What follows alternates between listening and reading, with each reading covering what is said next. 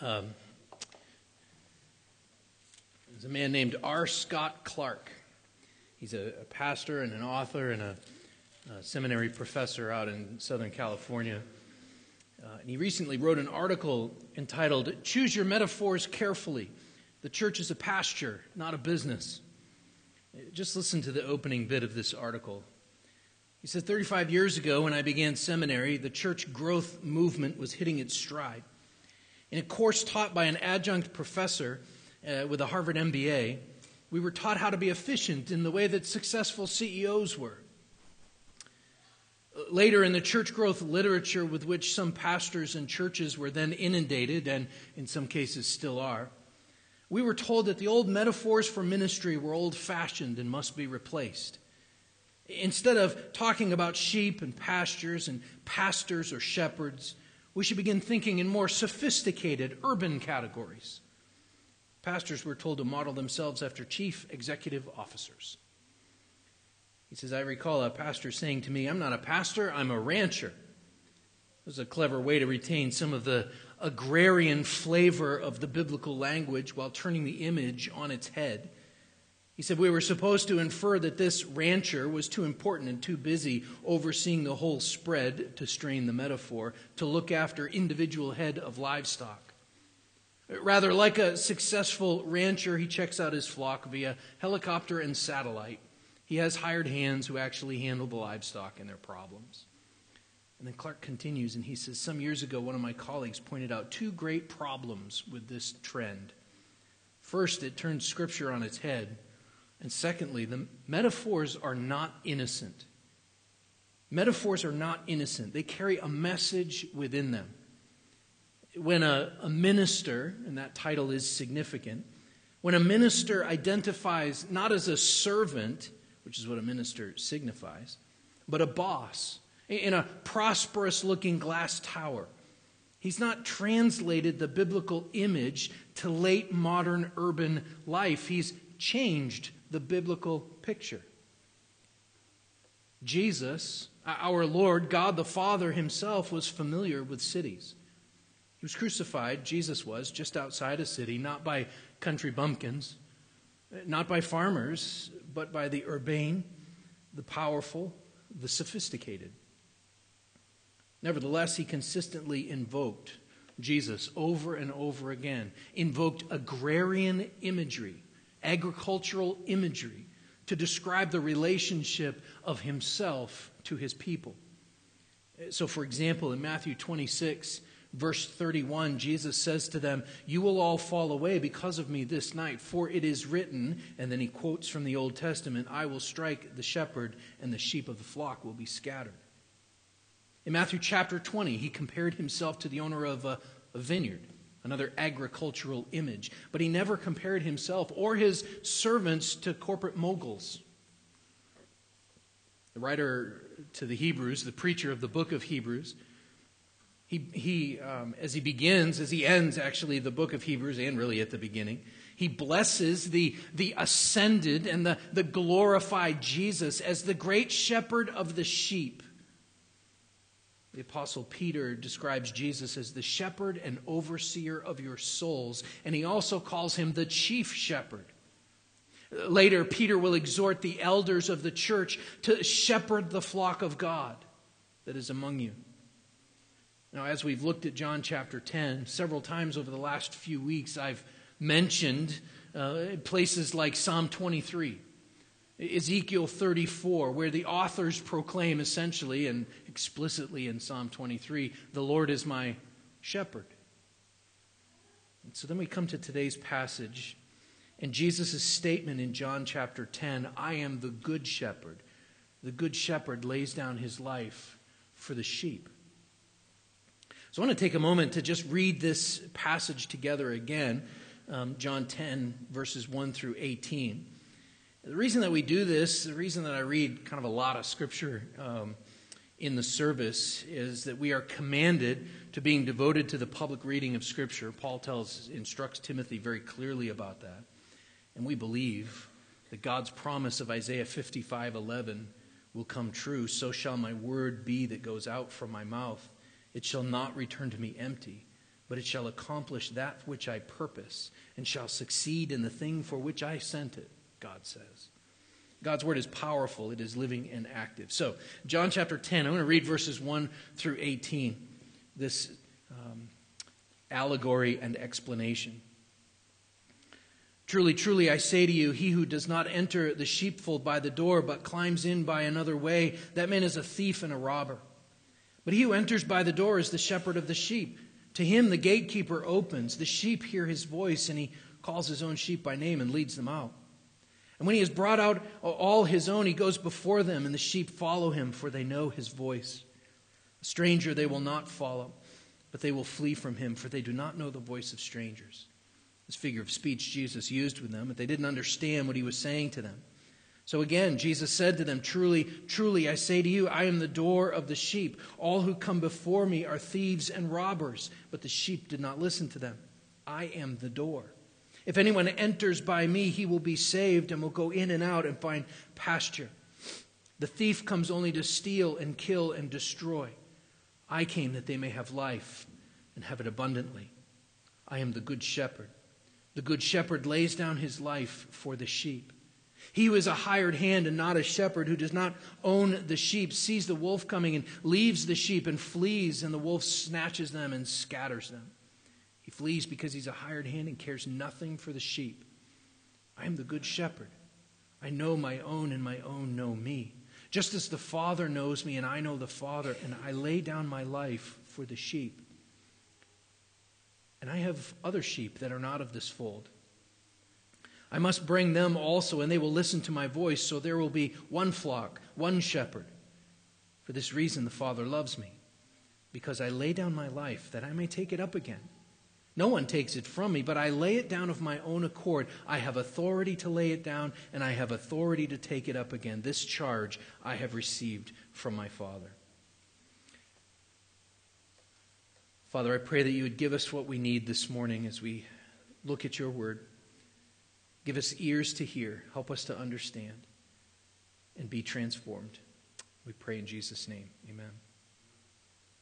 So last week we began this section of Scripture where Jesus makes, I think, one of his most famous I am statements this I am the Good Shepherd. We spent a, a bunch of our time kind of focusing, especially at the end of the service last week, at the end of the sermon, on that one word, good. What does it mean that Jesus is good, that he is the good shepherd? Well, it's because he knows and is known. In fact, he says in verses 14 and 15, I am the good shepherd. I know my own, and my own know me, just as the Father knows me, and I know the Father. And we also know that he is good because, unlike those hired hands there, Jesus cares for his sheep. He who is a hired hand and not a shepherd, who does not own the sheep, sees a wolf coming and leaves the sheep and flees. And the wolf snatches them and scatters them. He flees because he's a hired hand and cares nothing for the sheep. But that's not like Jesus. Jesus stays and he tends and he protects and he cares. And we also saw that Jesus is good because he sacrifices. I am the good shepherd. The good shepherd lays down his life for the sheep.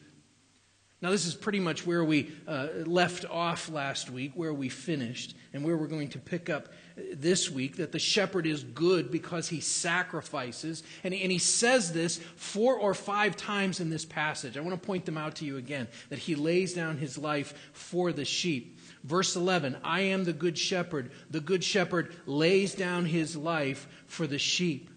Verse 14 starts with, I am the good shepherd, and it ends with, I lay down, at the end of verse 15, I lay down my life for the sheep. At the end of verse 17, I lay down my life that I may take it up again. 18, no one takes it from me, but I lay it down of my own accord. I have authority to lay it down, and I have authority to take it up again, this charge I have received from my Father. Now, the setting here, uh, Jesus' audience, those whom he is talking to, is almost certainly uh, the Pharisees that John mentions at the very end of chapter 9. And then he broadens that slightly there in the next verse, in verse 19, uh, when he tells us that the Jews, that is the religious leadership, they have some conflict over what he teaches and, here in this passage. And so we can be sure that they did not understand his teaching on this. They didn't understand at all what he was talking about. Um, we can see this clearly uh, we can. We can see this clearly as a prophecy about the crucifixion and the resurrection, that he lays down his life for the sheep. But they didn't know what he was talking about. At the time that he says these words to them, I'm sure that nobody understood this. Um, it's easy for us uh, with uh, having all of revealed scripture and, and, and having a pretty good grasp on revealed scripture, it's easy for us to, uh, to jump from the humble shepherd in the allegory in the first few verses to Jesus to the cross because, because we have the New Testament that ties those things together. But when they were looking for their Messiah, when the people of Israel, when the Jews and the, and the religious leaders, the Pharisees, the scribes, when they were looking for their Messiah, they were looking for a king, not a shepherd. They were looking for a new David, uh, but ironically, they were looking uh, for a new David in the same way that their ancestors had looked for had looked to Saul as king. They wanted someone who would, stood, who would stand uh, head and shoulders above the Romans and could lead them into battle. And Jesus said, Come to me, all who labor and are heavy laden, and I will give you rest. Take my yoke upon you and learn from me, for I am gentle and lowly in heart, and you will find rest for your souls. They weren't looking for that, they wanted a king. Well, this is the work of the Good Shepherd who makes us lie down in green pastures. This is the work of the Good Shepherd who leads us beside still waters, who restores our soul. This is the work of the Good Shepherd who leads us in paths of righteousness for his name's sake. And he, and he does this by laying down his life for the sheep. I'm not, I'm not great at titling my sermons. Um, usually I do the bulk of my studying on Thursdays and Fridays, but I put the bulletin together and the songs and whatnot on Wednesdays, and so I have to come up with a title on Wednesdays. I think in the bulletin I just put The Shepherd Part 2. Um, if I was better at this, by the time I put this all together and was finishing it last night, um, I probably would title this one For the Sheep. For the Sheep. Because that's what we're going to look at today. Really, we're actually going to look at one word, that word for and what this means here that Christ lays down his life for the sheep. Well, I mentioned at the very beginning here that there are, there are many who want us to use different metaphors in place of a shepherd. Uh, but I'm not going to insult your intelligence like that, to say nothing of flipping Scripture on its head. And because uh, metaphors are not innocent, because they mean things, we can all understand, really, the picture that Jesus is painting here. We get the big picture of this, of him being a shepherd for the sheep. Even those people who were listening to him understood that, that generally speaking, the, the shepherd, most shepherds living in any time period really, not just, not just the ones in ancient uh, Israel living 2,000 years ago, but most shepherds living pretty much anywhere pour out all of their time and their energy. And, and as any shepherd, or really any kind of farmer can tell you, at times he will pour out his entire life, his entire well being for the flock, for the herd, for the land. When it comes to the good shepherd, when it comes to the Lord, when it comes to the I am here, I am the good shepherd, his for the sheep is so much more than that. It's so much more than just simply pouring out his life as any hardworking shepherd would. But it's not any less than that. And so this morning we're going to look at three meanings behind this statement that the Good Shepherd lays down his life for the sheep. I'm going to give you all three right now so that you can see where we're going. Then we're going to go over each one in a little bit more de, um, detail. So, the first meaning behind this, I'm going to give it to you as a full sentence. The good shepherd lays down his life for the sheep to protect and safeguard his sheep. The Good Shepherd lays down his life for the sheep to protect and safeguard his sheep. The second one is the Good Shepherd lays down his life for the sheep in order to purchase the sheep with his own blood. The Good Shepherd lays down his life for the sheep in order to purchase the sheep with his own blood. And then the third, and we'll get to this right at the end the Good Shepherd lays down his life for the sheep in order to be their vicarious substitutionary atonement. Sound it out. Vicarious substitutionary atonement. Their substitute. So we'll start at the beginning with the most common. I think this is the one that most people think of when they think of the voca- vocation of a shepherd. And I think this is the one that is stressed here, and the others are there and very prominent, but this is uh, where really we're going to spend some time. The good shepherd lays down his life for the sheep in order to protect and safeguard his sheep. Or to say it simply, the good shepherd lays down his life to protect his sheep. Remember here, the Good Shepherd in the allegory, those first five verses of this um, chapter, he stands over and against uh, the opposite. Really, Jesus is comparing himself to the Pharisees. And so, even in these last um, verses, what is it, verses 7 and 8 through verse 18, and when he mentions the hired hand there in verse 11, 12, 13, he is over and against the hired hand. So, in other words, in this section, Jesus is comparing the good shepherd, the I am, with the hired hands, who, when it comes right down to it, they don't really know the sheep, they don't really care for the sheep, and they're certainly not willing to sacrifice themselves for the sheep. And so when they are attacked by wolves, the hired hand leaves and flees. But Christ lays down his life in order to protect and safeguard. In fact, in verse 10, he says that they may have life and not death. This is where the I am part of this statement, I am the good shepherd, where that I am is so important. Because in claiming deity there, in claiming God's personal name for himself, in claiming the name that most English translations of the Old Testament translate as the Lord, all caps, Jesus ties the imagery of a common shepherd, a common sheep herder, directly with the shepherd of Israel. The shepherd of Israel. The shepherd who sees and protects. I'm going to draw again for a moment on Psalm 23 because we're so familiar with that psalm, with that statement, the Lord is my shepherd, I shall not want. That word shepherd in Hebrew, and often actually in Greek when it is used in the New Testament to refer to pastors, it's a verb. It's active. It means to feed, to tend, to care for, to protect. The Lord is my shepherder, we would say. I shall not want. And so we could translate the first verse of Psalm 23 as something like, The Lord is my watchman protector, I shall not want.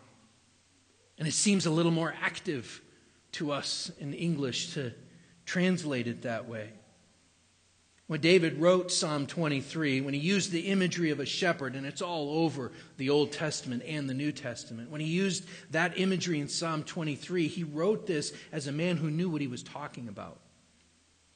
I think I gave you at least part of this a couple of weeks ago, but this is David's resume, his list of accomplishments that he gave to King Saul as he was asking for the job of defeating Goliath. It's 1 Samuel 17, verses 34 to 36. David says to Saul, Your servant, meaning himself, used to keep sheep for his father.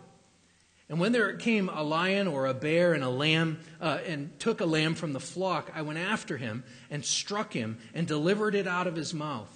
And if he arose against me, I caught him by his beard and struck him and killed him. Your servant has struck down both lions and bears, and this uncircumcised Philistine shall be like one of them, for he has defiled the armies of the living God.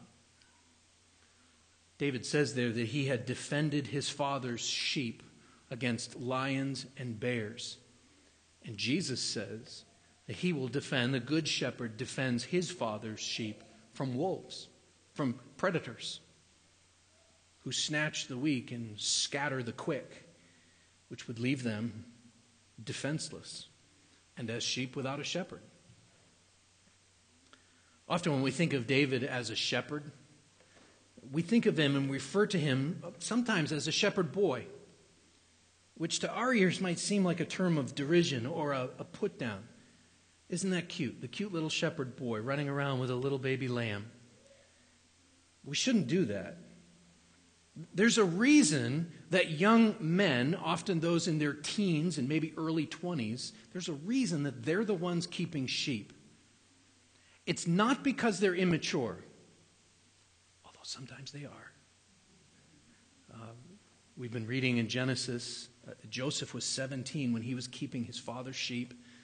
Joseph was running around interpreting dreams and getting into trouble with his big brothers. We've been studying that in Sunday school. But the real reason that young men are the ones out there keeping sheep is because it is physically demanding work. They would be out in a pasture miles away for days at a time, watching over and protecting the sheep from all kinds of dangers. All kinds of dangers, toils, and snares, including predators. If I could give you a, a kind of a personal example from this church, I think of how hard the young men in this church work. We have an abnormally high amount of young men in this same age group late 20s, early, uh, late teens, early 20s, who work incredibly hard. They work long hours doing physically demanding work, but our society says that you don't do anything but goof off. But we know better. And this is the work of the Good Shepherd here. He is laying down his life for the sheep. So when we think of the Good Shepherd, we should not think of a little shepherd boy kind of playing around with a little lamb. We should think of our watchman protector as he is presented. For example, turn to Psalm 18.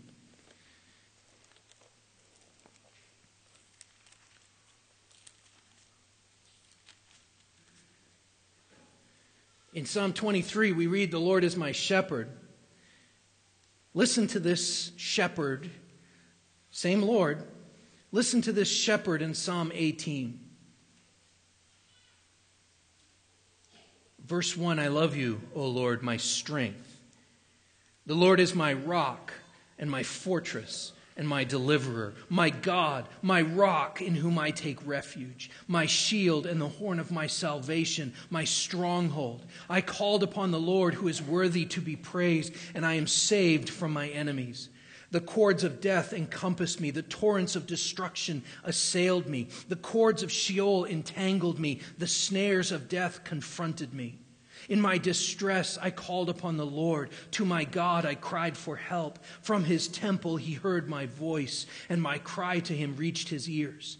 Then the earth reeled and rocked. The foundations also of the mountains trembled and quaked because he was angry.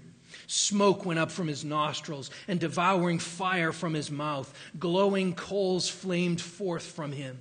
He bowed the heavens and came down. Thick darkness was under his feet. He rode on a cherub and flew. He came swiftly on the wings of the wind. He made darkness his covering, his canopy around him, thick clouds dark with water.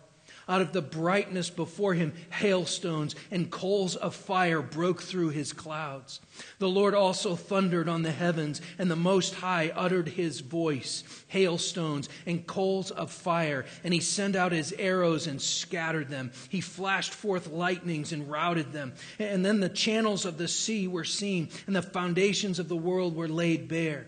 At your rebuke, O Lord, at the blast of the breath of your nostrils. He sent from on high and took me. He drew me out of many waters. He rescued me from my strong enemy, from those who hated me. They were too mighty for me. They confronted me in the day of my calamity, but the Lord was my support.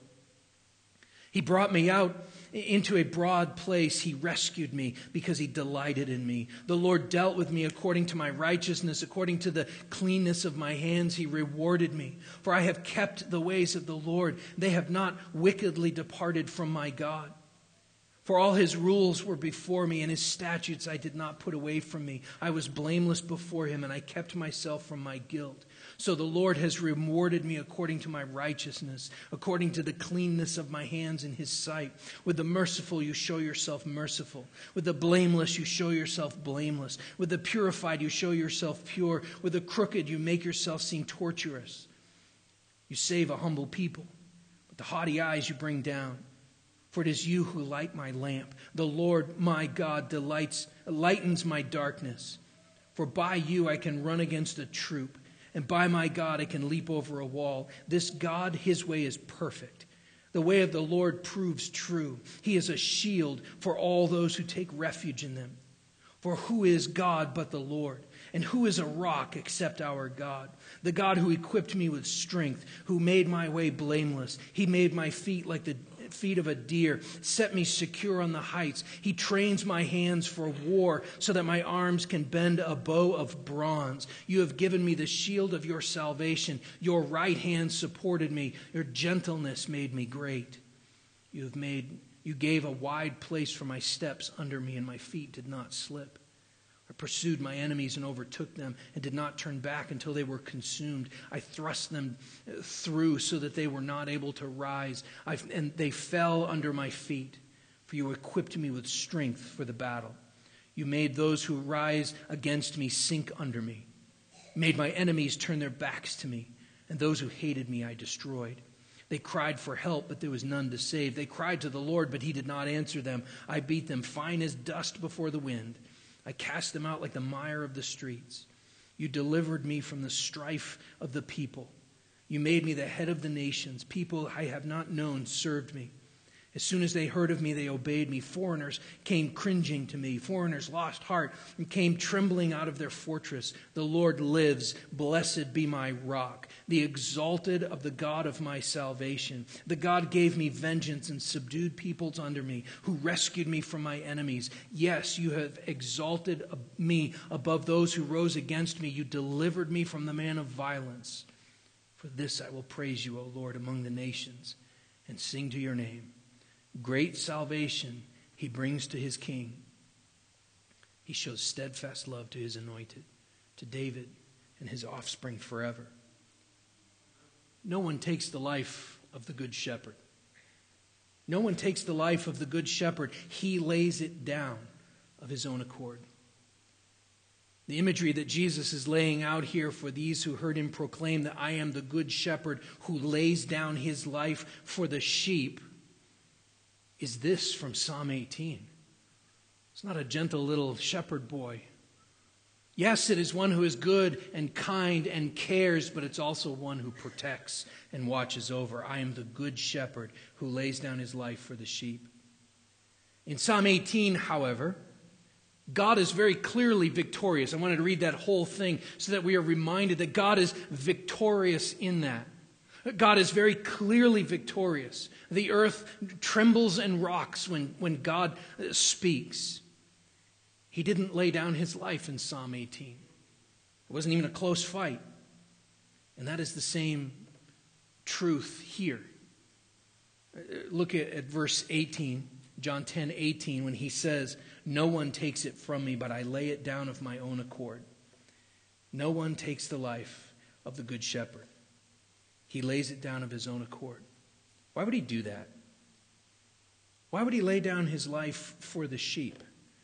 Well, the reason is because of that kind of second definition or second meaning behind that word for the sheep. The good shepherd lays down his life for the sheep in order to purchase the sheep with his own blood. The good shepherd lays down his life for the sheep in order to purchase the sheep with his own blood. The good shepherd lays down his life in order to redeem his own sheep. You will see this kind of wording throughout the scriptures in various forms. The, uh, a phrase, uh, something along the lines of a people for his own possession. To redeem for himself a people for his own possession. Several times, as I have uh, preached here through John chapter 10, I've quoted Exodus 34, verses 6 and 7. The Lord, the Lord, a God merciful and gracious. We've, we've read that several times. But in Deuteronomy chapter 7, beginning in verse 6, we find a very similar statement about the Lord. So, Deuteronomy 7 6, God says, For you are a people holy to the Lord your God. The Lord your God has chosen you to be a people for his treasured possession. Out of all the peoples who are on the face of the earth, it's not because you are more in number than any of the other peoples that the Lord set his love on you and chose you, for you are the fewest of all peoples. But it is because the Lord loves you and is keeping the oath that he swore to your fathers, that the Lord has brought you out with a mighty hand and redeemed you from the house of slavery, from the hand of Pharaoh, king of Egypt. Know therefore that the Lord your God is God, the faithful God, who keeps covenant and steadfast love with those who love him and keep his commandments to a thousand generations, and repays to their face those who hate him by destroying them. He will not be slack with one who hates him. He will repay him to his face, God says. You shall therefore be careful to do the commandment and the statutes and the rules that I command you today. For the sheep, he has chosen to assemble for himself a people for his treasured possession because of his great I amness, to make up a word. Because of his great, uh, the Hebrew word is hesed, because of his faithful, covenant, steadfast love. And yet, at, at this point in, in Deuteronomy, there in Deuteronomy chapter 7, he's talking about their redemption from their slavery in Egypt. That's specifically what he is talking about. He has, he has redeemed them in a powerful and mighty way from their slavery in Egypt. But later in the Old Testament, he will go on to promise his scattered sheep. In Malachi chapter 3, verses 16, 17, and 18, God will promise his scattered sheep this. He's, the Lord paid attention to and heard them. And a book of remembrance was written before him of those who feared the Lord and esteemed his name. They shall be mine, says the Lord of hosts, in the day when I make up my treasured possession and I will spare them as a man spares his son who serves him. Then once more you shall see the distinction between the righteous and the wicked, between the one who serves God and the one who does not serve him. They shall be mine, says the Lord of hosts. In that day when he gathers his scattered sheep into a, his own treasured possession. Remember what Jesus said back in verse 3 here of John 10? The sheep hear his voice, and he calls his own sheep by name and leads them out. He gathers them. This is what the what is prophesied in Malachi chapter 3. Eh, eh, the sheepfold, the treasured possession, God's treasured possession, it's even bigger than anybody understood.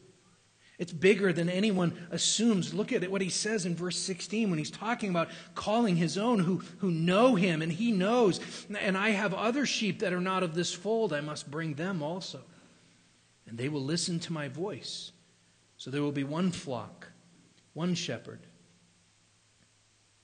The apostles will go on to explain Peter writes, But you are a chosen race, a royal priesthood, a holy nation, a people for his own possession, that you may proclaim the excellencies of him who called you out of darkness into his marvelous light. How did that happen? How does it go from uh, the ancient Israelites, uh, those who are descendants of Abraham, how does that go to other sheep from other sheepfolds? It was his eternal plan. It was his eternal plan. Ephesians chapter 1. In him we have, that is in Christ, we have redemption through his blood, the forgiveness of our trespasses according to the riches of his grace, which he lavished upon us in all wisdom and insight, making known to us the mystery of his will according to his purpose, which he set forth in Christ as a plan for the fullness of time.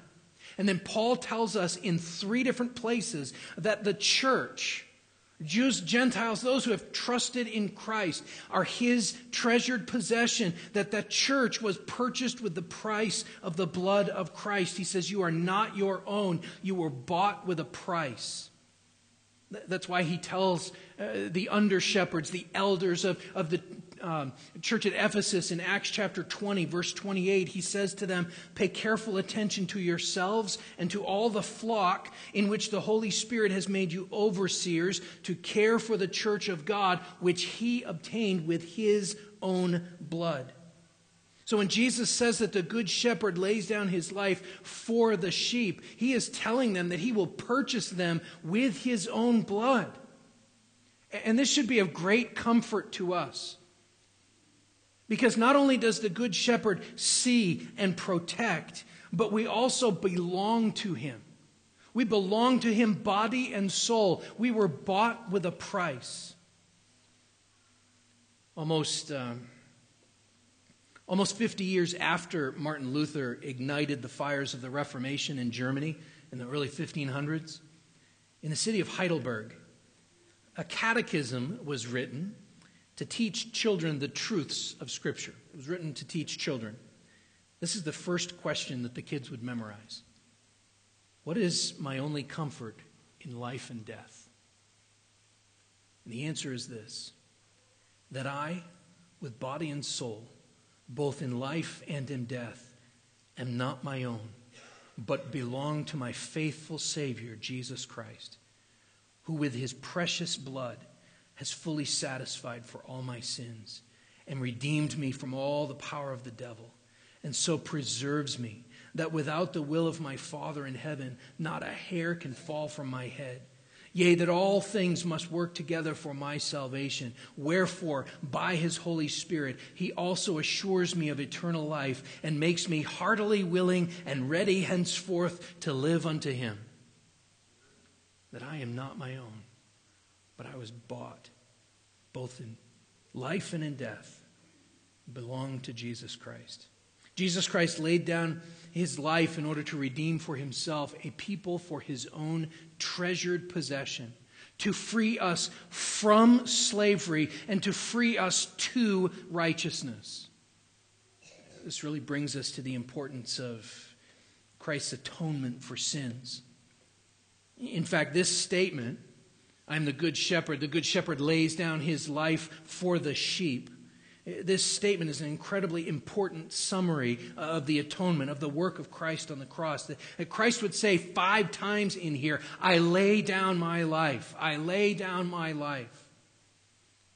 And so on this side of the cross, where we are right now, on this side of Good Friday, on this side of Easter Sunday, this statement emphasizes, we can see the centrality of the cross for the Christian life.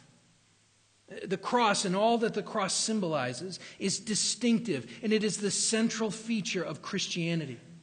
The truth that salvation is by the work of Christ alone in the atonement, in his atoning work on the cross. It was there at the very beginning of his life. In Matthew chapter 1, verse 21, uh, we read, She will bear a son, and you shall call his name Jesus, for he will save his people from their sins. He will save his people from their sins. This is this mission that he will save his people, that he will atone for their sins. This mission goes all the way through to the end of his life. Matthew 26, uh, verse 26. Now, as they were eating, Jesus took bread. And after blessing it, and broke it, and gave it to the disciples, and said, Take and eat. This is my body. And then he took a cup, and when he had given thanks, he gave it to them, saying, Drink of it, all of you. For this is the, my blood of the covenant, which is poured out for many for the forgiveness of sins. Many churches and Christians and preachers are uncomfortable with the cross. Um, I served in a church that would not have a cross on their property because they were afraid of the message it would send to unbelievers. And so instead, we preach often a gospel of pragmatism and gimmicks. But Paul emphasized the cross.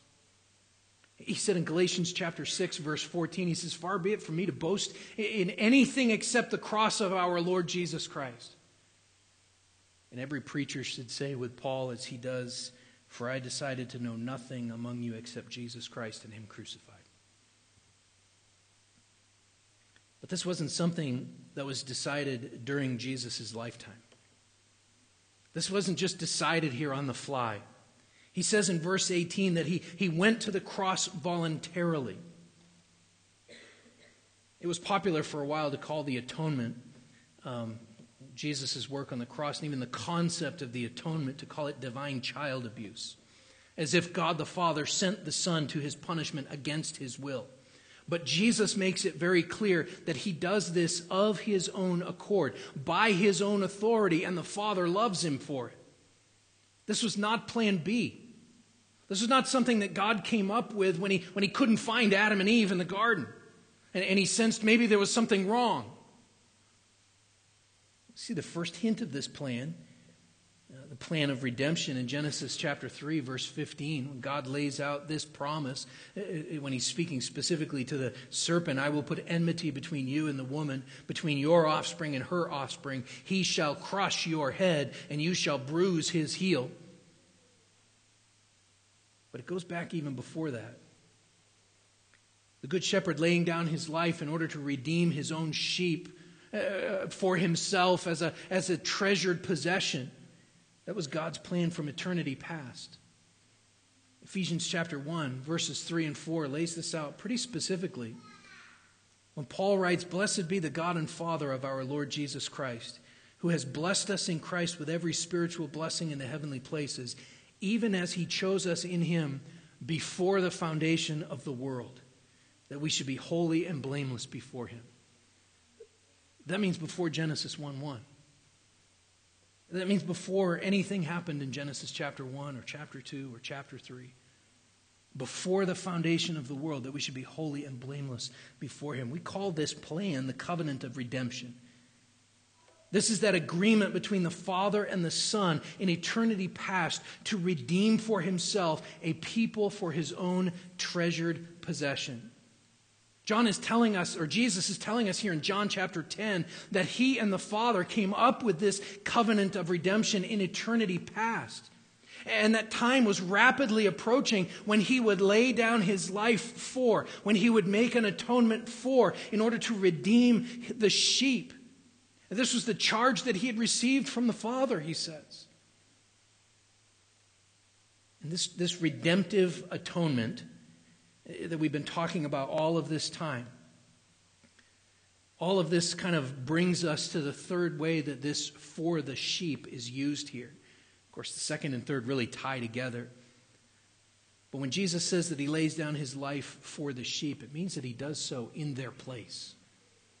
The Good Shepherd lays down his life for the sheep, the big words are, to be their vicarious substitutionary atonement.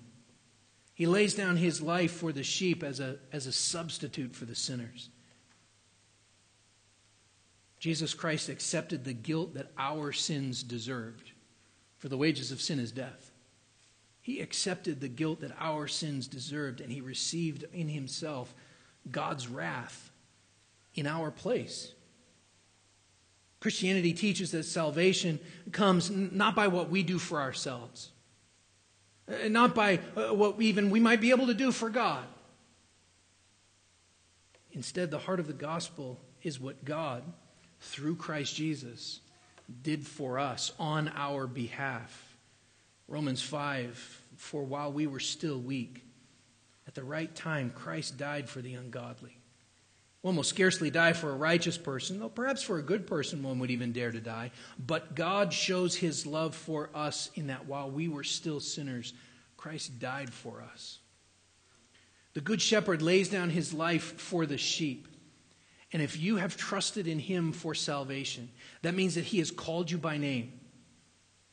And he lays down his life to watch over and to protect you to redeem you as his own treasured possession and as a substitute on your behalf. And so we pray with the preacher of Hebrews as he closes that majestic sermon. He says this Now may the God of peace, who brought again from the dead our Lord Jesus, the great shepherd of the sheep, by the blood of the eternal covenant, equip you with everything good that you may do his will, working in us that which is pleasing in his sight through Jesus Christ, to whom be glory forever and ever. Amen. When Jesus Christ says here, I am the good shepherd, I lay down my life for the sheep, he lays it down to protect, to oversee. He lays it down to purchase for himself a people for his own treasured possession. And he lays it down so that we might not die, so that we might not face God's wrath. And so let's praise him.